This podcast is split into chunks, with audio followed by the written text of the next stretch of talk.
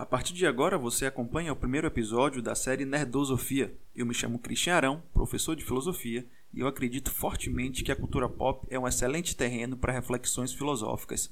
Aqui nesse episódio você acompanha a minha conversa com Saulo Dourado. Na nossa conversa, a gente aborda a relação entre a filosofia e os super-heróis, refletimos sobre a série The Boys e fazemos uma análise também de heróis de diversos tipos, do esporte ao mangá, de Fullmetal Alchemist a Cristiano Ronaldo. Bom, antes de começar o episódio, lembrar mais uma vez a você, para você nos seguir aqui onde você está nos ouvindo e em todas as redes sociais, a Coruja Diurna, é, segue, curte, compartilha aí, manda para quem você acha que se interessa. Valeu? Aproveite o episódio, abraço.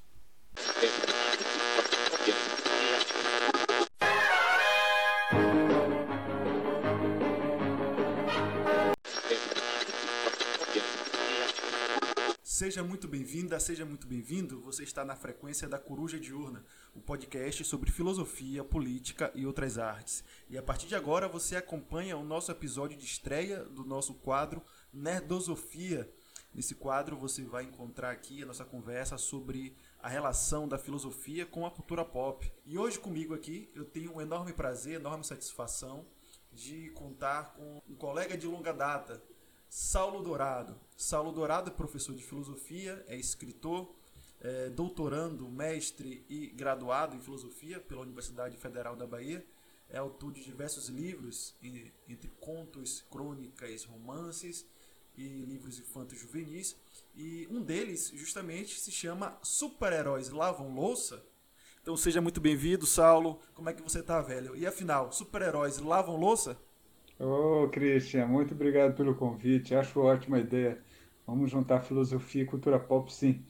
E sim, a pergunta que, que eu me faço, que eu deixei para o leitor, é bom que a gente faz isso, né? A gente escreve para deixar a pergunta para quem sabe alguém possa responder por nós. Mas uma delas é que sim, eu acho que os super-heróis, nesse momento mais do que nunca, devem sim descer dos, dos céus, devem descer dos, dos, dos grandes Olimpos para poder participar desse mundo, dessa vida miúda, desse dia a dia nosso, e, e arrumar a cama, e fazer a faxina, pagar DARF, pegar fila em banco e lavar louça. E lavar louça. É assim, nem que quebre tudo, Hulk, né? Imagina, tritura tudo ali, com, pega um prato, tritura tudo. É, nem que o, que o, o Superman queime a, a secadora do prato ali, mas tem que, tem que participar desse mundo. Eu acho que aí fica um recado para os super-heróis e, e para os filósofos. eu acho muito bacana, achei muito bacana esse questionamento seu. Me lembrou, inclusive, um, um o filme da, da Laerte, não sei se você assistiu, e o filme de Laerte, o documentário, né? Do, da, da quadrinista sim, Laerte. Sim, sim, assisti. E aí, e aí tem, é, ela colocou no um aviso em cima da pia, assim, uma frase, né? Enquanto houver vida, haverá louça suja. é isso, enquanto houver vida, haverá louça. Me lembrou pouco esse lance do lavar louça. Mas essa abordagem sua é, me parece muito bacana, que acho que é trazer o super-herói para coisa prosaico, né? Do, do, da vida comum, do cotidiano. E esse conto é o título de um livro, na verdade, que tem outros contos, né? Os outros vão também por esse lado, vão por outro, como é? Ótimo. Nossa, você me lembrou desse documentário sobre a Laerte. Eu gosto demais. Porque até dá para ver, ver esse, esse bom conflito, mas que ela faz de uma maneira muito gostosa entre a vida artística e a vida prosaica. Né? Tem Sim. passagens que eu lembro até como desculpa para para quando eu deixo uma parte bagunçada na casa. Tem, uma, tem um momento que ela diz que tem umas caixas que ela precisa desarrumar desde a mudança. E a Sim. mudança faz oito anos. Sim. E, não, não, tenho como, não tenho como deixar assim. Tá, apartamento de aluguel, não dá. E, e, assim, a ideia do livro justamente era fazer essa pergunta que eu me fiz. É, assim, a gente é acostumado com, com, com as ideias, grandes ideias, assim, às vezes grandes sonhos, projetos, e meio que escanteia o que é o que seja parte é, dessa vida prática, desse, dessa, dessa casa, desse compartilhamento da, das miudezas, e assim, até desse sonho masculino mesmo, de ser o super-herói. E, e assim me inspirou, imagina, para fazer crônicas infantis. uma parte, uma passagem de um livro, quer dizer, de uma, de uma crônica de jornal de um psicanalista chamado Contardo Caligares, uhum. que ele dizia que o, que o homem, o sujeito masculino, ele estaria ali no supermercado, meio com cara de paisagem, porque enquanto ele finge olhar o preço do papel higiênico, na verdade ele está sonhando em ser um Indiana Jones. e, sim, né, que, que seria a grande satisfação dele não ser o super-herói para qual ele foi destinado. E assim, isso me, me provocou mesmo para me sacudir e, e, buscar algumas respostas a partir desse ponto. Escrevi meio que para a criança, né? para esse imaginário da criança, que é uma crônica de, uma, de, de um menino que está sendo salvo por um super-herói no meio de um incêndio enquanto ele está descendo do, ali nos braços desse, de, desse grande astro, né?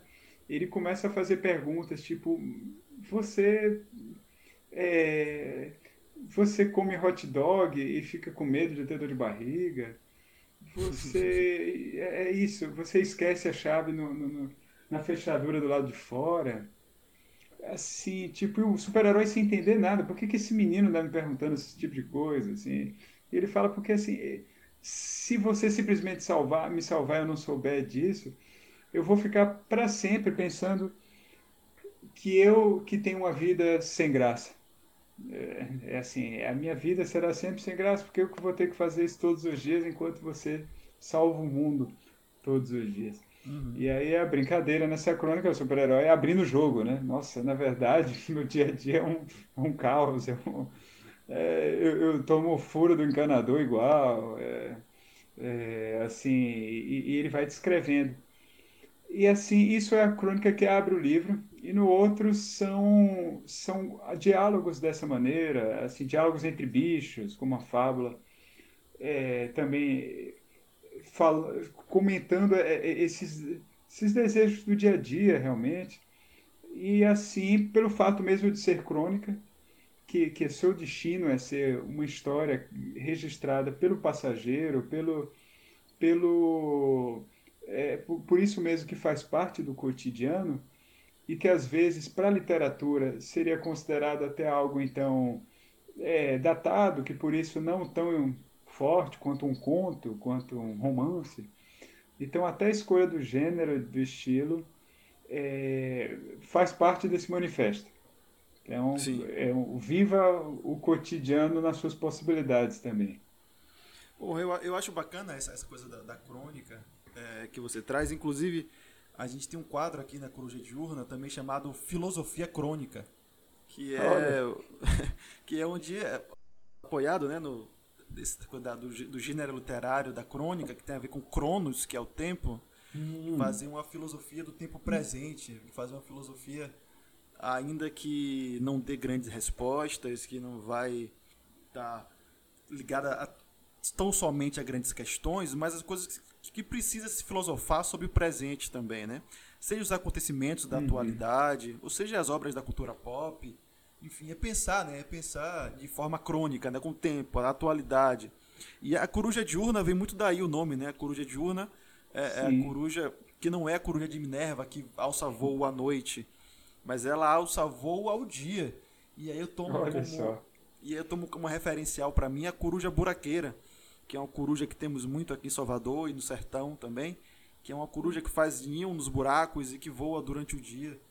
E aí eu oh. achei muito bacana essa pensar pensar a filosofia dessa forma, né? Filosofia ah, que faz ninho no buraco. A, a, filosofia não está nos braços de Minerva no Olimpo, mas está fazendo ninho no buraco e tá, ela voa, ela até voa, mas volta para o seu ninho no buraco e voa durante o dia. Pode não dar as grandes respostas mais elocubradas e vai ter que responder as coisas com o sol né, na cara, mas é, é o que dá, né? Então essa coisa do prosaico, do cotidiano, da crônica também, que sim, o que eu sim, acho é importante. É e, e, acho que esse, esse exemplo seu, tanto da ideia da crônica quanto dessa coisa do super-herói descer a Terra, né, para lidar com os problemas mundanos, eu acho eu acho muito bacana quando a gente pensa o super-herói como o mundano, né? E aí a gente tem, na verdade, é, diversas obras que tentam abordar, digamos, essa mundaneidade dessas figuras é, de atos heróicos, né? Que são muito diferentes de nós, mas que, como você disse, tem muita coisa próxima a gente também. Tem que lavar louça e tal. E eu fiquei na cabeça agora, eu ia até falar, ia, ia até dar continuidade aqui ao debate, mas fiquei na cabeça com outra pergunta. E super-herói cumpre quarentena também, velho? Tá usando máscara, tá isolado, será? Sim. É, é, acho que essa altura, para salvar o mundo, ele vai ter que. Ele vai ter que tirar um sem máscara da rua. Assim, zunindo, assim, faz um, um rasante, pega na. pega pelos braços na ponta dos dedos e, e leva e joga para dentro de uma janela de novo. A atitude heróica seria essa hoje, né? É, é, a atitude heróica é recolher os, é, essas figuras aí que estão aterrorizando, né? As nossas calçadas, as ruas, assim. Eu acho que, que bom, do que você comentou até, que, que, que ótimo. Eu não, é, essa lembrança dessa coruja é maravilhosa. Poderia ser uma nova imagem, é mesmo, porque do, do filósofo ou da filósofa que simplesmente chegue no fim do dia e tente sistematizar tudo, uhum. é, querendo colocar na sua própria teoria qual, qual é a relação de todos os fenômenos juntos, é uma imagem que eu acho que já não, não contempla tanto o, o que a gente queira, o que a gente esteja afim mesmo, de, enquanto fazer filosofia. Né? Então está tá perto, está olhando os problemas, está olhando é, as, as coisas que realmente estão acontecendo pouco a pouco e, e às vezes muito no dia, um dia uhum. atrás do outro.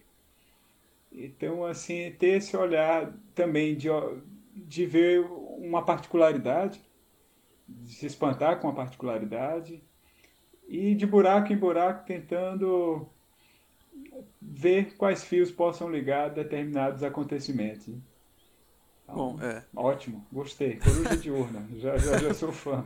fico feliz, fico feliz, velho. É, é uma coisa que, que eu acho também, eu sempre tive assim a impressão que a filosofia precisava desse movimento de aterrizar mesmo, de estar tá ligado com a terra, com o telúrico, né? Uhum. Aí, e com, com o material, com a vida concreta, com as contradições, com o erro. E não ter o receio de estar, tá, como eu, eu dei aqui, fiz analogia, né? De fazer uma análise com o sol na cara, ou seja, você não vai ter a melhor visão. Você vai ter ali a visão ofuscada pelo sol, mas é necessário fazer uma análise ainda assim. Você não vai ter o melhor dos mundos possíveis para você olhar para trás e, digamos, ser o mestre de obras prontas e fazer só aquela análise. Mas dá-lhe a cara tapa, dá-lhe a cara tapa e falar, olha, é, é, isso aqui e pode estar completamente errado, né? Porque não teve é. posse de todas as informações, enfim. É, dá a cara tapa ao mesmo tempo se mostrar e tá assim indo pro dia sem estar vestido de super-herói também. Uhum. vestido com todas as suas a sua carga já pregressa eu, eu penso nisso no que você citou a quarentena né? Os super-heróis e a quarentena. Então eu vinculo o primeiro nome de filósofo que a gente pode jogar na roda que foi o caso de George Agamben uhum. que virou uma, uma, um caso, uma questão discutida na comunidade, é, por justamente ele, é, quando começou a crise do coronavírus, estourando ali na Itália, ele foi para o jornal para dizer que isso era um controle é, civil, que, que, é, que não existia, era uma gripe com pretexto de, de, de, estabelecer uma sociedade do controle, tal como ele imaginava em outras obras.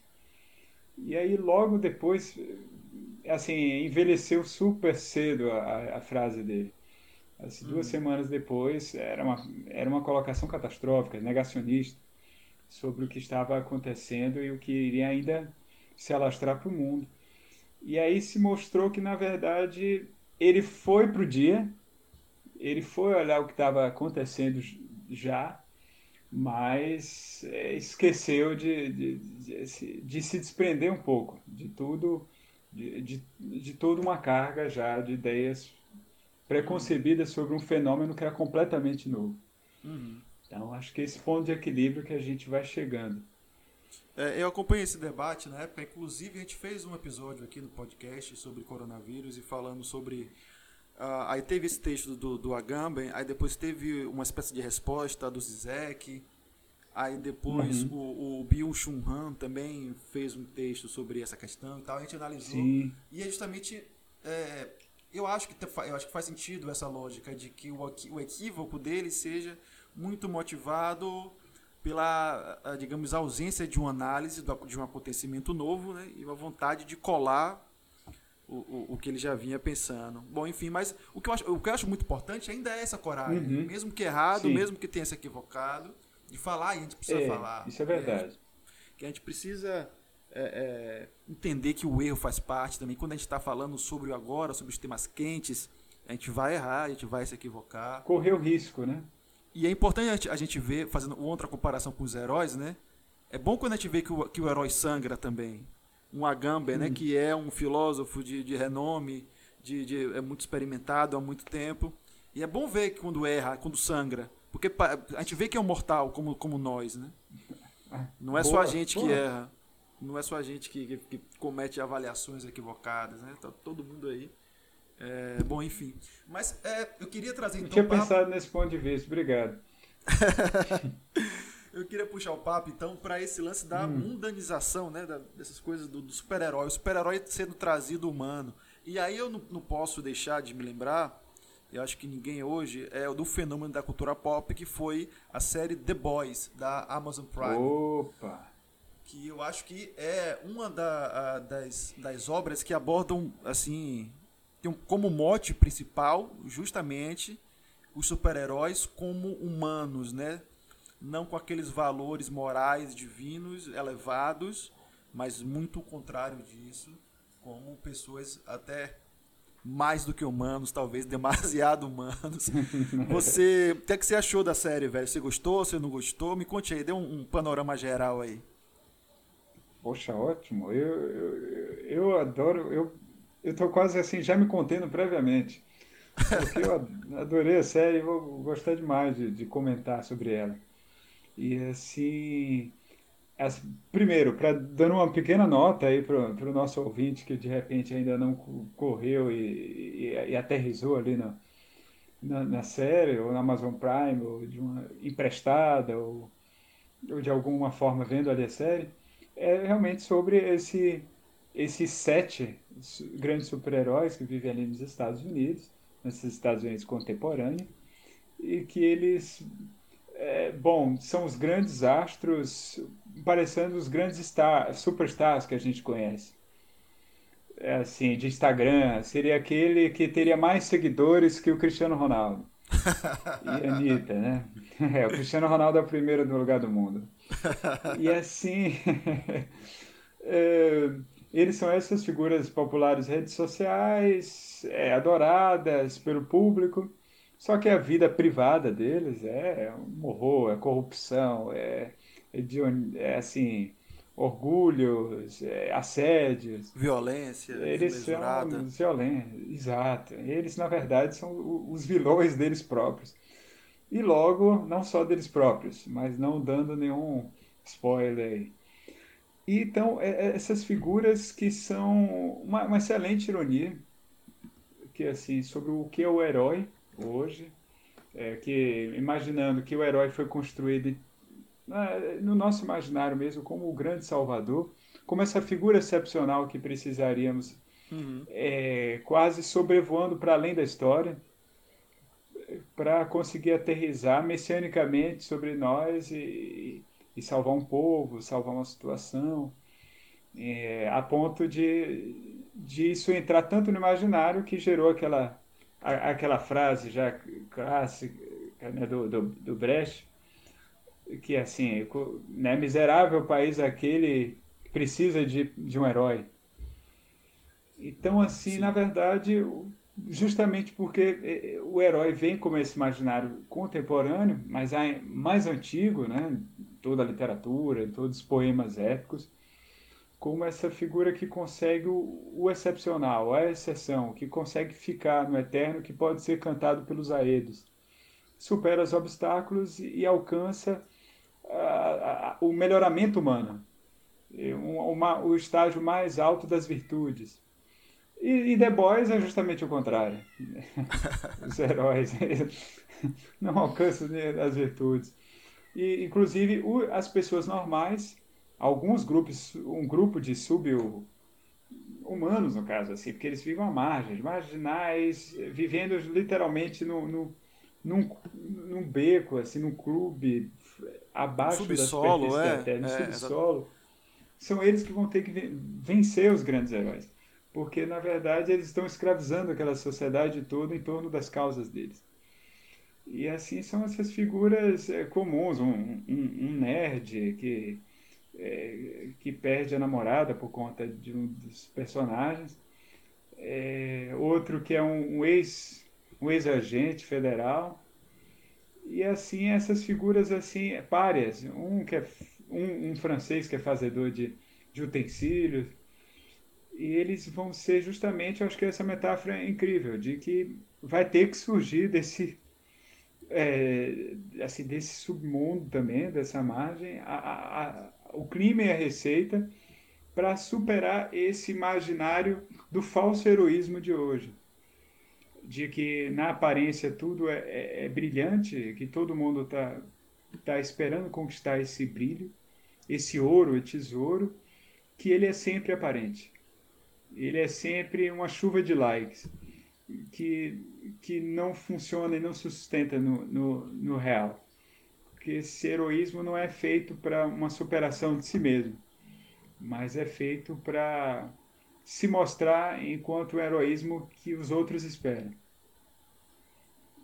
Então, e... para mim, o The Boys pega isso perfeitamente. O Capitão Pátria, que é lá, o vaidoso, o, é, é, é a, o extremo exemplo disso certo? Que vai ser, vai fazer tudo para manter as coisas conforme os planos dele. E aí podemos falar de pessoas, de instituições, países, a partir só uma figura como a dele. Exatamente. E tem muito pano para manga, eu acho assim. Eu acho que é uma obra que nos oferece é, várias críticas ali, algumas subentendidas, outras mais na cara, algumas é, que se precisa entender a referência, outras não tanto. Mas a mais clara, né, a mais, uh, uh, o, que, o que é mais dado assim de cara para quem assiste é a ideia de que eles são uma espécie de paródia da, da Liga da Justiça. Né? Então você tem ali o, o, o, o Super-Homem from Hell, você tem ali uma, uma curva da Mulher Maravilha, você tem um Flash, você tem um Aquaman. é, é, é quase como se fosse uma, uh, uh, uma cópia mesmo, né? Inclusive é tão, uhum. é tão na cara isso que nos quadrinhos, ainda, ainda não chegou nessa parte na, na série, mas nos, nos quadrinhos tem até uns jovens titãs. Para quem não conhece, é a versão dos ajudantes do, da Liga da Justiça. E é tão engraçado uhum. que em hum. inglês, Jovens Titãs é Teen Titans e na série The Boys é Team Titanic, ou seja, é para deixar claro mesmo que eles, o que eles estão fazendo ali, né? sem, sem deixar dúvida. E aí eu acho que é, é, e aí eu acho que ao, ao colocar os heróis assim, né, os, os heróis como pessoas egoístas, corruptas, que gostam de violência, que gostam de poder, colocar isso é extremamente importante para a gente pensar justamente essa em algumas coisas aí, né? Primeiramente, isso que a gente estava comentando, que é essa coisa mundana do herói, né? esse outro lado mundano. E numa sociedade que produz esses heróis e que é a mesma sociedade que produz a necessidade da competição violenta com o outro, a necessidade de um uhum. desempenho extremo para superar a outra pessoa, a necessidade de likes, né, de estar tá sendo conhecido e reconhecido. Ou seja, Sim. é é, é como se os autores do quadrinho e da série dissessem: olha, os super-heróis, o nosso mundo, nesse modo de vida que a gente leva, seriam esses valores, né? Se, se é esses valores que nós temos, os heróis encarnariam esses valores. Não os valores uhum. divinos, idealizados, que achamos bonito, porque a gente só acha bonito, né? Porque na vida, na vida prática, na nossa, o que conta são os outros valores. São esses valores mesmo. E é interessante, Saulo, que eu fui. É, sim, sim. É, né, é, me preparando para esse episódio e fui pesquisar alguns. É, quem já tinha feito episódios no YouTube, é, em, em podcasts, sobre The Boys. E é interessante como a galera não entendeu nada, bicho. como, pra muita gente, eu vi um indivíduo que é até muito famoso, um youtuber famoso, dizendo: Olha, se você é fã do politicamente correto, essa série não é para você. Essa série é badass, motherfucker. Porra, você não entendeu nada. Eles começaram a, a, a idolatrar a, a, paródia dos heróis. Eles é... começaram a achar que são heróis mesmo. Sim. Pois, porra, aqui é uma coisa muito parecida, é, é, enfim, né, com, com o que houve com Sim. Tropa de Elite ou com Batman enfim, que inclusive é outra e... coisa que, que aborda em outro episódio aqui no podcast, né? Como a galera entende errado e, e acaba achando que na verdade é isso, né? É como eles não compreenderam que isso é uma crítica a essa postura, tanto dos heróis isso. quanto dos mocinhos, né? Porque os mocinhos também, em dado momento, encarnam uma, a, a, uma uhum. violência desmedida e desmesurada, porque é o contexto que eles estão colocados, né? Eles vão ter que lutar contra os caras superpoderosos, demônios. E em dado momento, eu vou dar um spoiler aqui, mas se você não viu a série até agora, Sim. acredito que não vai ver. Se você chegou aqui, procurou The Boys e veio ver e não, não assistiu a série ainda, então você não vai é, ver. A culpa é da pessoa também, é. né? A gente precisa ser muito claro. Então a gente vai ver o, o, o mocinho, né, estourando uma granada dentro do super-herói, né? Que, oh, o, que, que, na verdade é o vilão, né? E o cara, assim, as tripas assim, né, toda pra fora, pá e tal. Que é aquele super-herói invisível Nossa, lá, o translúcido. É. E é o tipo de coisa que a gente vê, né? Essa, essa violência desmedida, desmesurada, sangue e tal. Sim. Mas diga, você estava querendo falar alguma coisa, diga aí. Não, não, eu estou concordando mesmo com você. E, e, e, você me fez pensar que os personagens são feitos para te confundir. E você, às vezes, torcer para eles. Tá confundindo para te explicar, como diria Tom Zé, né? Isso, exatamente. Por exemplo, o, o, o, é, eu acho que é de propósito que na segunda temporada o mocinho fique mocinho demais, o rapazinho. Sim. Que é o filho do Dennis Quaid, que eu esqueci o, o nome dele. É, não, aí o detalhe fofoca da cultura pop, né? Que ele é filho do Dennis Quaid com, com, com a Meg Ryan. E aí ele é o protagonista, ele fica bobo, ele fica um, um menino é, bem, bem fraco mesmo, pusilânime, assim, que você não consegue gostar dele. Enquanto o outro, ele fica como você, ou esse policial, o esse ex-federal. Que, que na Brutus, verdade é o Billy Butcher, né? O Billy Açougueiro, que em português virou Bruto, Bruto, não sei por que motivo. Ah, é? Ah, nossa. É. É, Porque em inglês é nossa, é Billy Butcher, que... né? Billy Butcher. Aí, Billy, Billy Açougueiro. E aí, em português, eu acho que para manter o B, aí mantou Bruto, né? Não compreendi, mas enfim. É, ficou. Bom, é, e aí ele, o Brutus, ele se torna, ele justamente essa pessoa que você não supostamente não poderia torcer a favor, porque os métodos dele são uh, são terríveis, às vezes tão terríveis quanto dos próprios heróis. e ao mesmo tempo entre os heróis eles defendem pautas que no início você adora, assim, assim não é isso mesmo, às vezes assim a, a personagem a, da Tempestade, né? Uhum. Que no início parece super progressista, que fala. Um cabelo é, cortado do lado, né? Um cabelo modernoso, com um discurso feminista.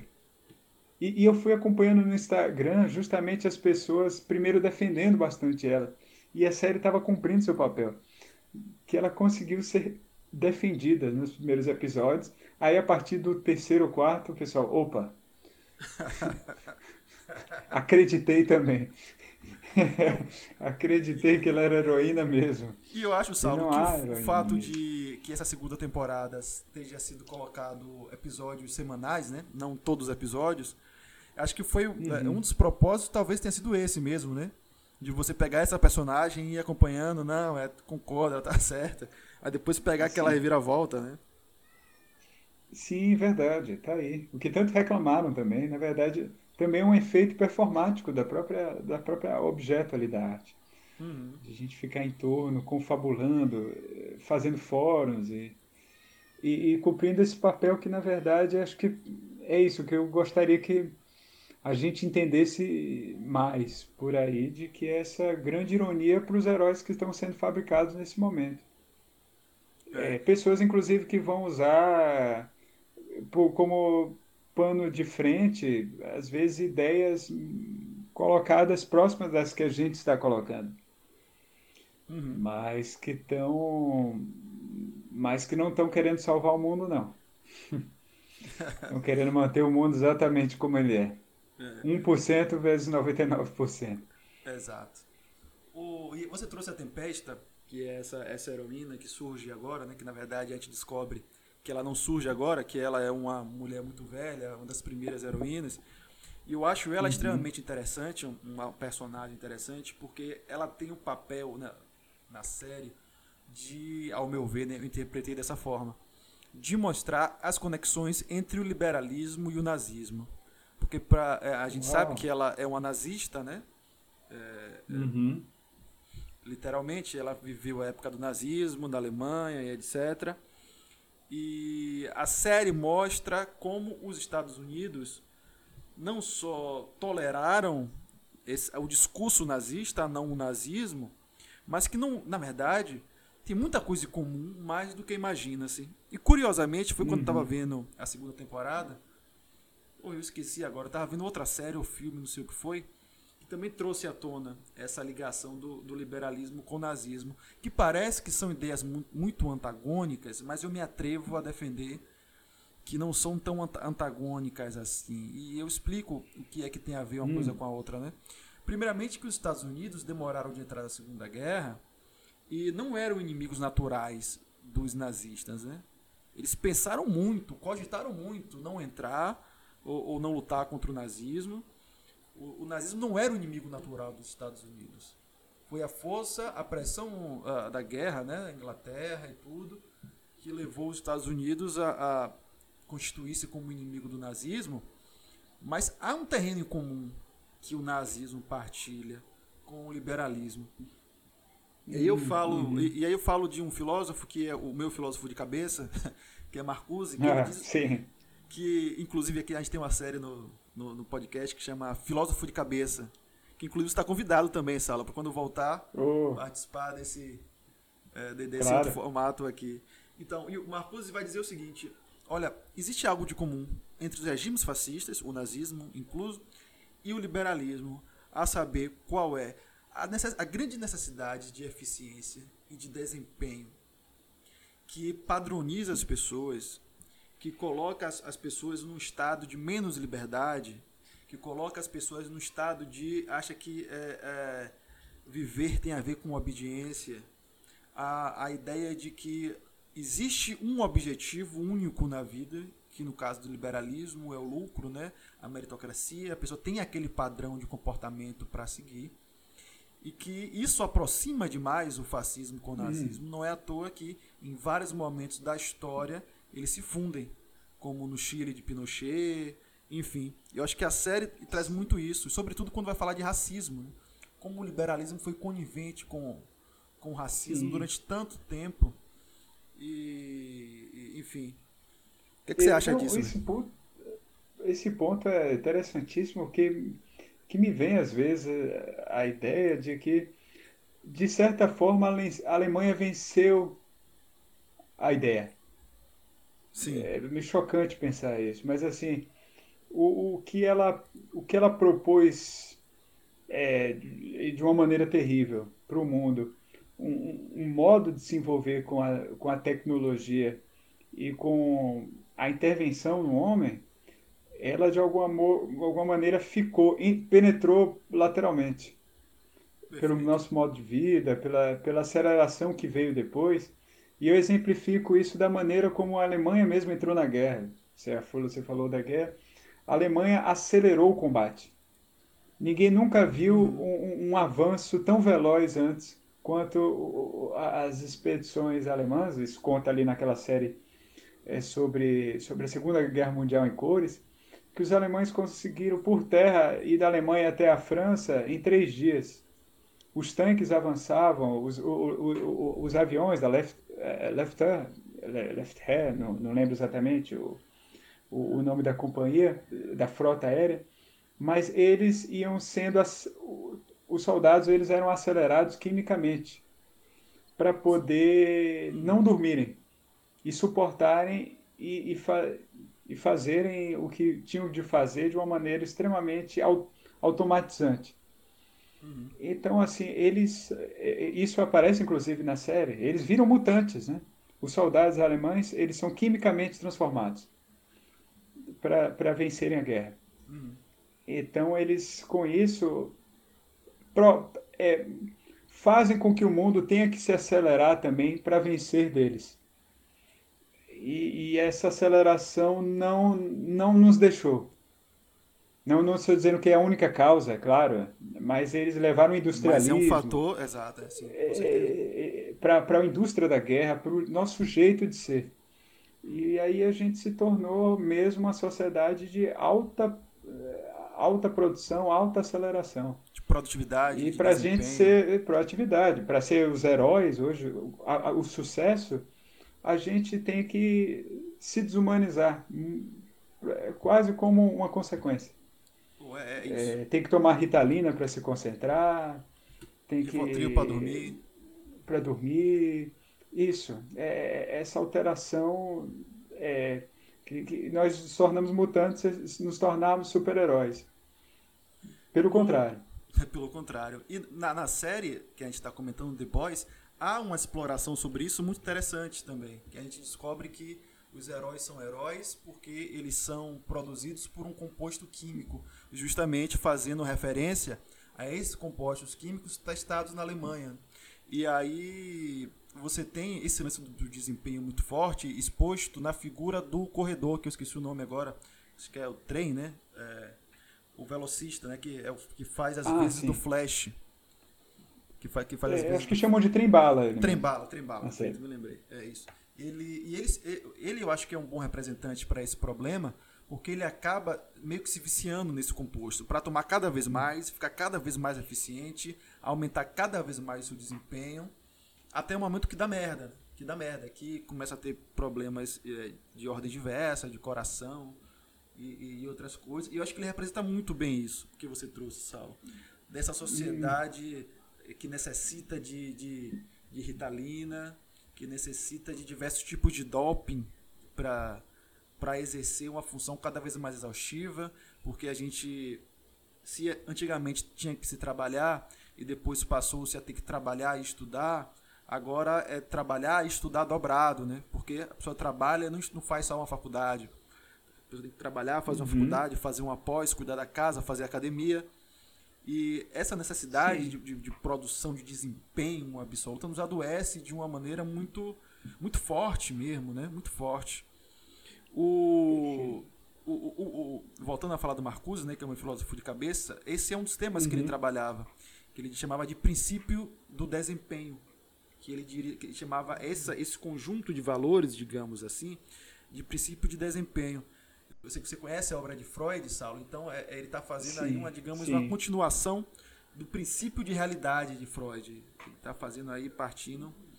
E o Byung-Chul Han, que é um filósofo best-seller, ah, também. o sul-coreano, que é, ficou bastante famoso, ele, ele retoma, ele não cita Marcuse, mas ele retoma a importância do desempenho. É ele fala que a sociedade, é, ele fala que a sociedade não é mais da disciplina, é do desempenho. Ele vai trazer o lance do doping, muito interessante, que é muito isso, esses remédios que tomamos, e mais ainda, não só o doping, é, digamos, é, é, bioquímico, né? Mas diversas Sim. formas de doping que a gente usa no dia a dia, né? Para tentar aumentar a nossa produtividade. Perfeito, nossa.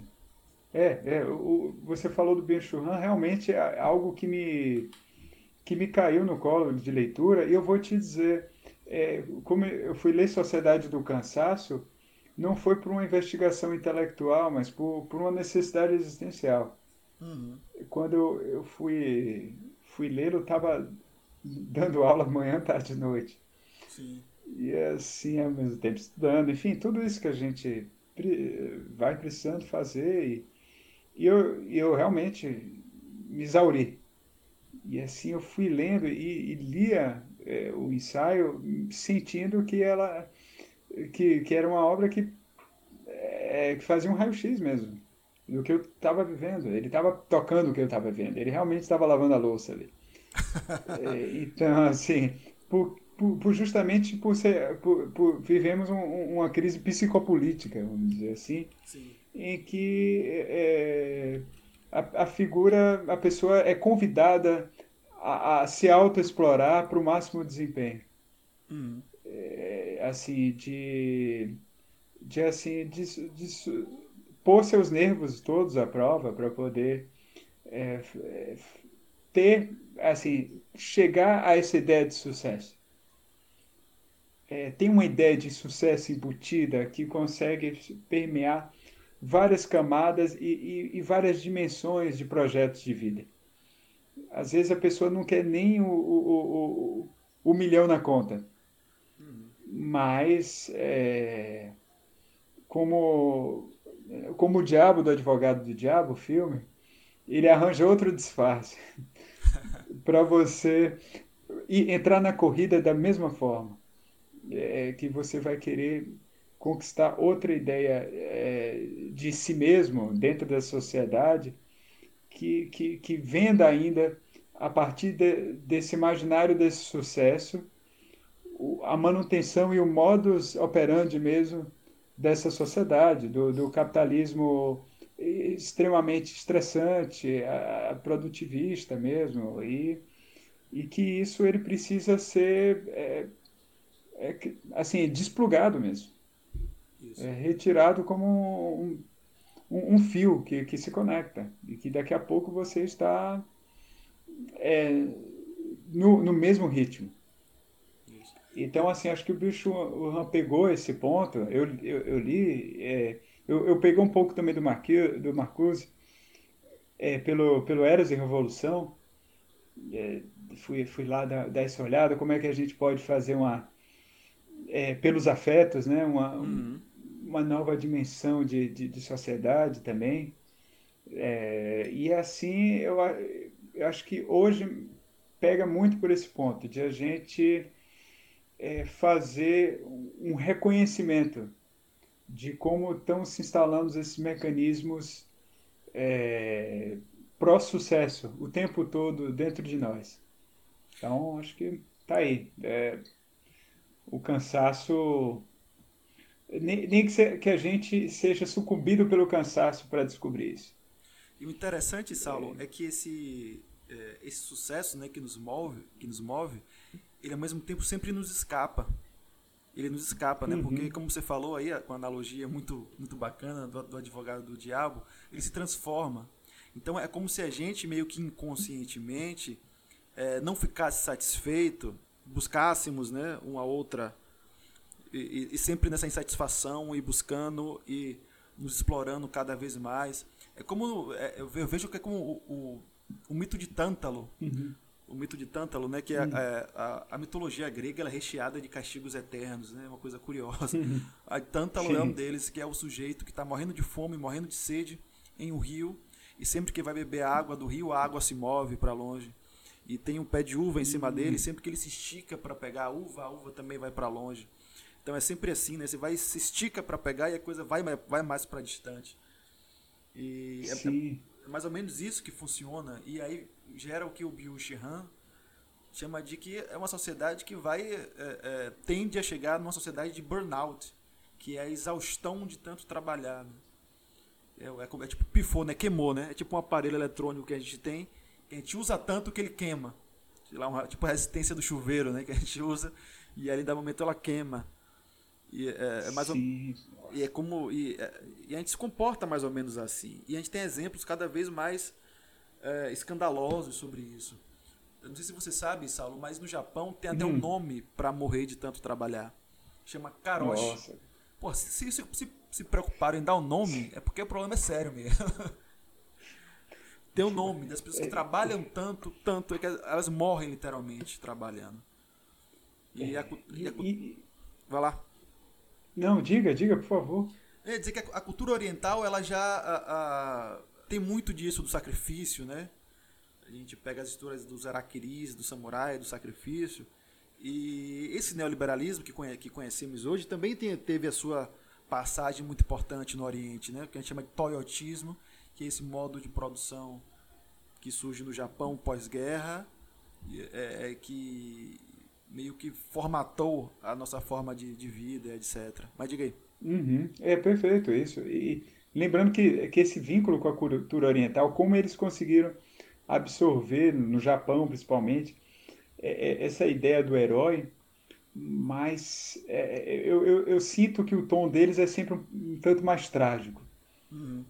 acho que eles captam isso. Se a gente pega o, os animes, eles sabem que é, que, é um, que, o, que, que esse heroísmo que estão empurrando para eles é um sacrifício. É, é isso. É, eles estão. É, tem, que engraçado agora, parando para pensar, como se eles estão sempre se, se sacrificando no ato de tentar serem heróis. Se você pega o. o tô, tô lembrando do, do Full Metal Alchemist, do hum. Edward. Sim, sim. Ele, ele vai, perde o próprio corpo do irmão. É, você pega um Dragon Ball Z, eles, eles Quantas morrem, vezes né? Goku não morreu, né, bicho? Morreu uma vez, morreu duas. Morreu várias. E, e nas duas como, como um sacrifício pessoal, assim como é, é para salvar, salvar se sacrificando.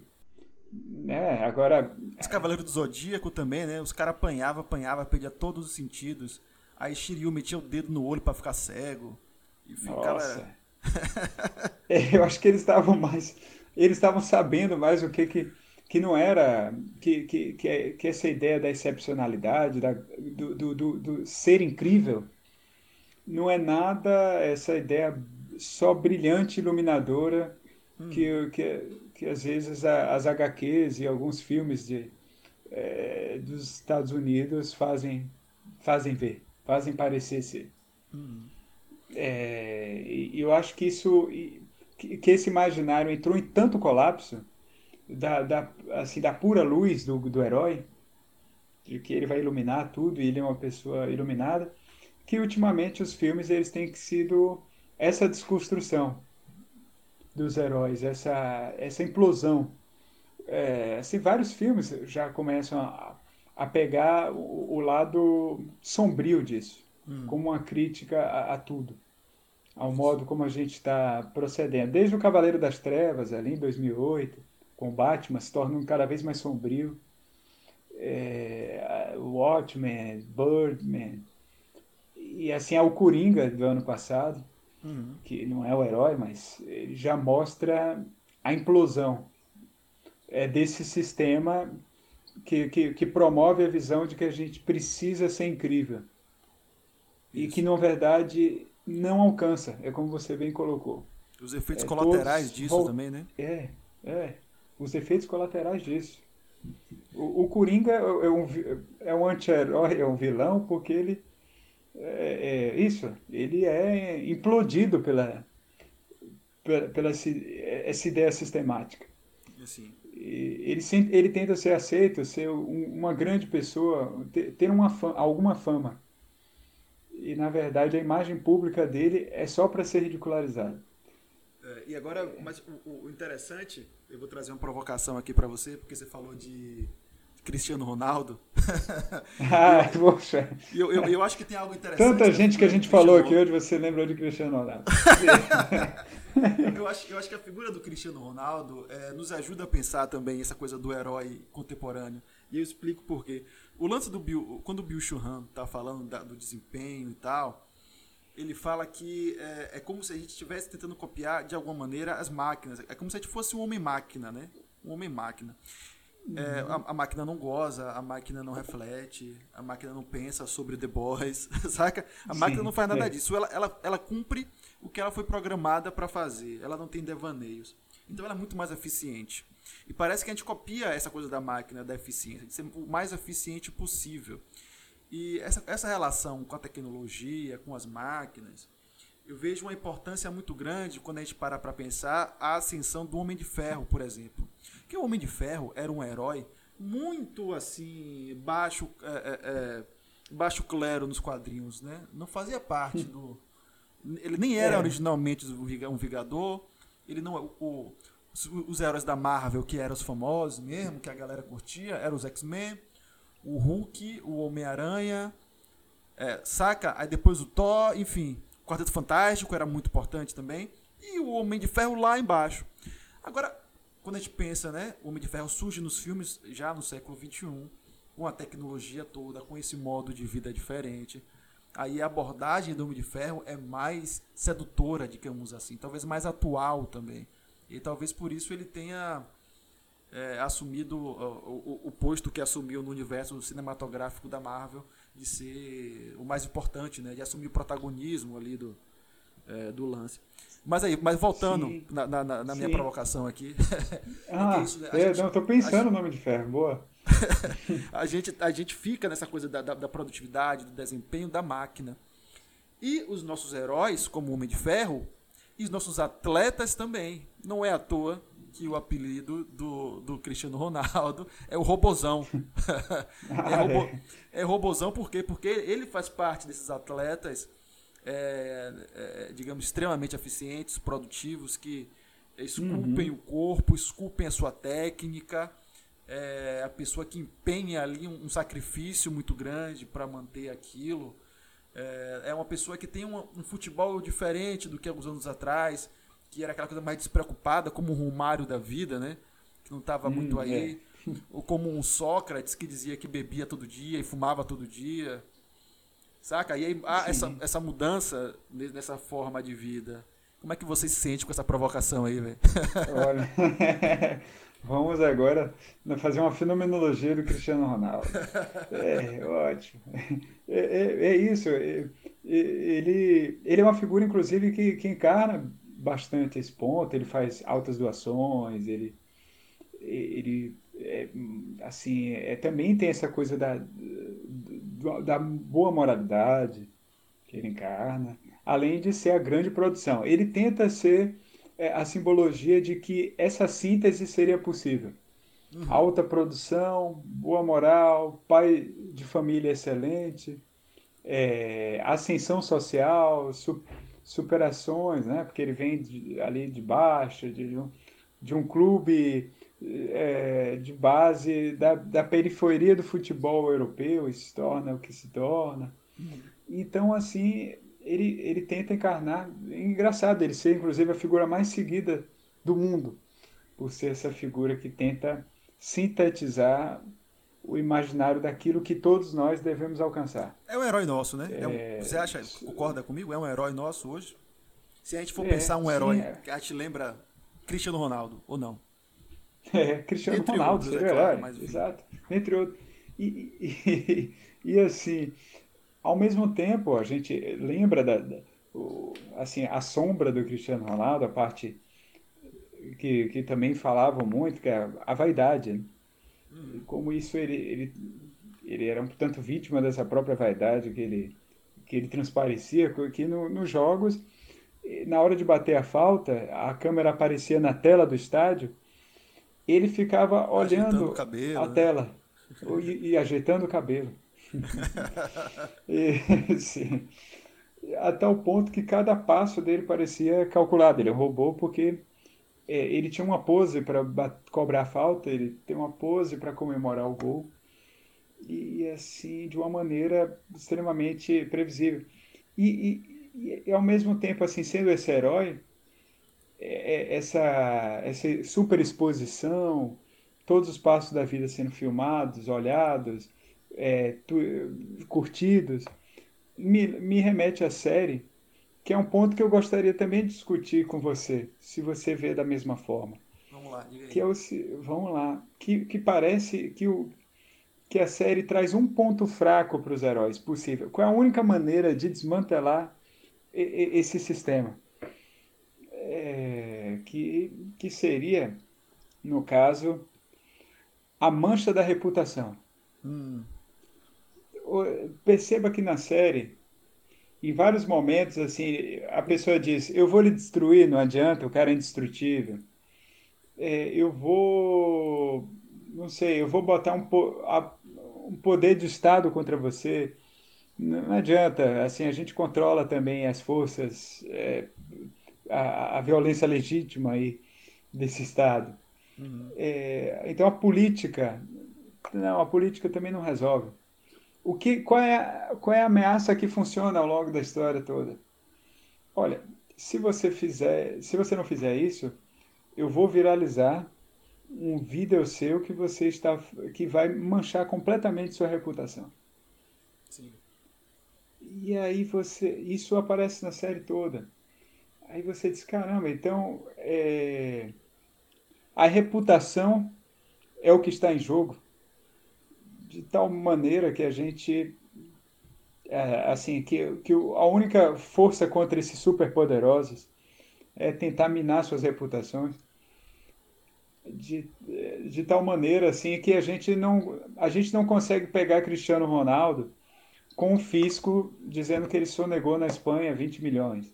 Uhum. Mas eu acho que se a gente achar um vídeo comprometedor e botar em box, ele ou jogar isso na internet, ele finalmente seria pego. Uhum. É, então isso fica com a pegando uma discussão do, do, do, do Bicho Han, é, esse sul-coreano, que ele diz que a gente não está mais na sociedade da vigilância, a gente não está sendo mais vigiado para produzir o tanto que precisa produzir. Mas a gente está é, se vigiando a si mesmo para fazer aquilo acontecer. Isso. Mas ah, será que, na verdade, essa superexposição dos heróis é, é, é sua força e é também o seu ponto fraco? Porque ele cria nós como súditos, os clicadores de like que acham que um dia pode ser como eles, mas ao mesmo tempo cria um exército de detratores que a um passo pode mudar e reverter tudo. Dizem que os deuses precisam de, de, de, de fiéis para existirem, né? E aí eu, eu, me lembrei de uma outra série, que é a minha série preferida, que, que também está na Amazon Prime. Inclusive, poderia ser patrocinado pela Amazon Prime, tanto falar aqui essa palavra hoje, que é, a, que é American Gods. Que é, assim, para mim, é, é, eu adoro o livro American Gods e a série é não só é fiel, como atualiza diversas coisas. Já assistiu, Saulo? Oi? Já, já assistiu American Gods? Ah, ah ainda não. Pô, eu estou aqui abri abrindo a, o site que a gente não quer fazer propaganda para já pra... Bicho, é assim, para mim deixar aqui. É, é, é, é, a minha preferida. É a, ele conta, né, como esse panteão de deuses de outros lugares constituíram os Estados Unidos. Então são as entidades do folclore uh, da Irlanda, da, dos países nórdicos, da África, enfim, né, todo esse caldo cultural e como isso está presente nos Estados Unidos. E é maravilhoso a série, enfim. É muito atual, Opa. muito interessante. É, pô, é, é a minha preferida de todos os tempos. E aí eles, eles repetem e eles repetem sempre de que é, os deuses precisam de fiéis. Se eles não têm fiéis, eles não existem ou perdem força. E se a gente pensar que os heróis são meio como deuses, e se a gente pensar que talvez isso aí que você está trazendo da, da mancha, né, seria perder fiéis, se esses heróis perderem fiéis, o que é que eles se tornam, né? Como é que eles vão. E aí você está falando do, do Cristiano Ronaldo se arrumando para bater falta. Aí me lembrou também o Capitão Pátria, que é também um cara muito. Uhum. É, é, é um cara muito preocupado com a aparência, né, de como é do que é falado sobre ele, de estar tá impecável. De, enfim. Sim. E eu acho, eu acho que o que aconteceria com os heróis se eles fossem, digamos, desmoralizados é que eles iriam assumir a carapuça de vilão. Imagino eu, né? E aí poderia, pelo menos, com as coisas em seus devidos lugares, aí haver um embate, talvez, ou. Bom, não sei também. Sim, poxa, a gente já está quase fabricando uma série também. É. Mas é isso, porque assim, desse ponto, eu, eu acho que que não atacá-los só pessoalmente, digamos, é assim, de, de mas o Cristiano Ronaldo é uma figura que, que, que eu até gosto. Acho que de todos esses é, super-heróis do futebol, ele talvez seja o que eu mais gosto. E, mas assim, atacar o imaginário que ele encarna. Uhum é, que a gente precisa desativar isso como um, um, é, um único horizonte de, de, de, assim, de um projeto social. É, e assim, atacar essa imagem, na verdade, é atacar a impossibilidade daquilo ser real. Uhum, então, é, é atraí-los mesmo, mais uma vez, para lavar a louça. Chamar quem, exatamente. Eu acho que é, uma, uma, boa conclusão, né? Lavar a louça. Sim. Encarar como é, pessoas de... comuns, prosaicas, como nós, que. É, como uma coruja buraqueira. Exato, mostrar como, é, de, de como eles são. É, é, de mostrar como é possível, como é possível fazer parte mesmo desse mundo, fazer e, pode, e fazer diferente. Também pode ser nesse sentido de a gente ver um, um grande político dirigindo um Fusca, uhum. é o caso do Mujica lá no Uruguai.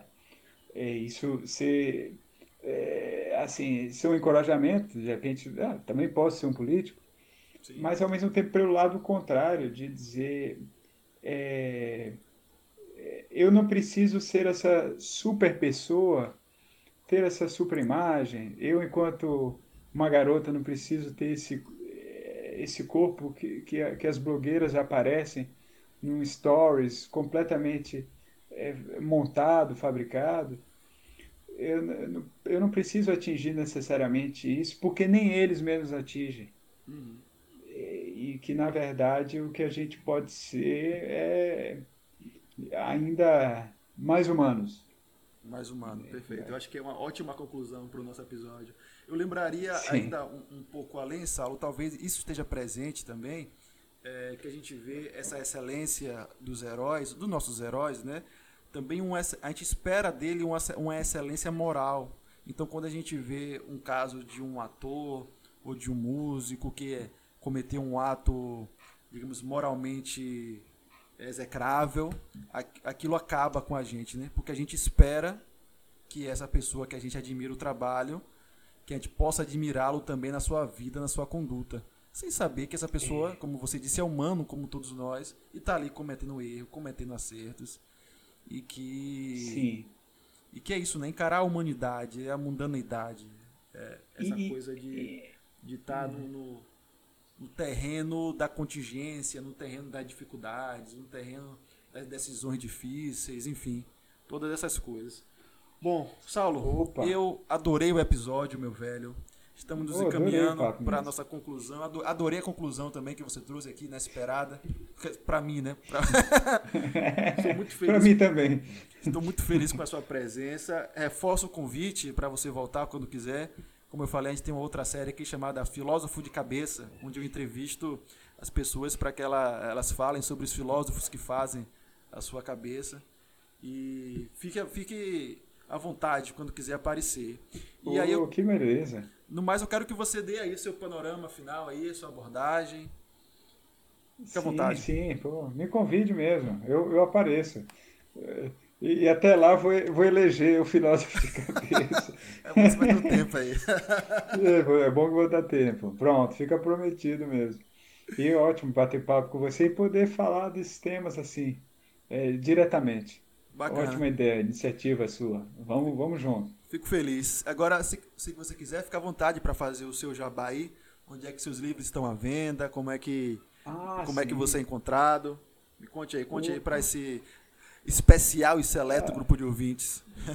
É, ótimo. Esse, esse, livro de crônicas, Super-Heróis Lavam Louça, ele é editado pela Caramurê, que é uma editora baiana, né, 100% baiana, que, que tem seus stands ali no Shopping Bar, Salvador Shopping e também no site caramurê.com.br. Você pode ver lá esse título, como outros que eu publiquei na editora. É, é, um, inclusive, que eu falo ainda sobre heroísmo, mas aí daria outra conversa, que é o Borbulhado Gênio, que é um romance histórico sobre Rui Barbosa e Castro Alves, Massa. em que os dois perseguem essa ideia da excepcionalidade. Massa. Quem vai se tornar gênio primeiro? Então, isso meio que está povoando o imaginário aí. dessas, dessas letras, desses contos, histórias que vocês podem ir atrás aí. Bom, velho, Bom. novamente é uma satisfa foi uma satisfação tê-lo aqui. Espero contar com você em breve. Um abraço. Para você que está nos ouvindo, um abraço também.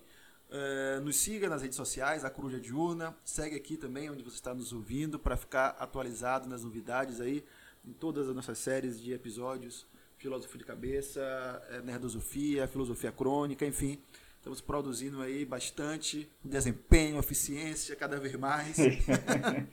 espero que tenham gostado. Não se canse. E nos vemos na próxima. Tchau, tchau. Tchau, tchau. Um abraço.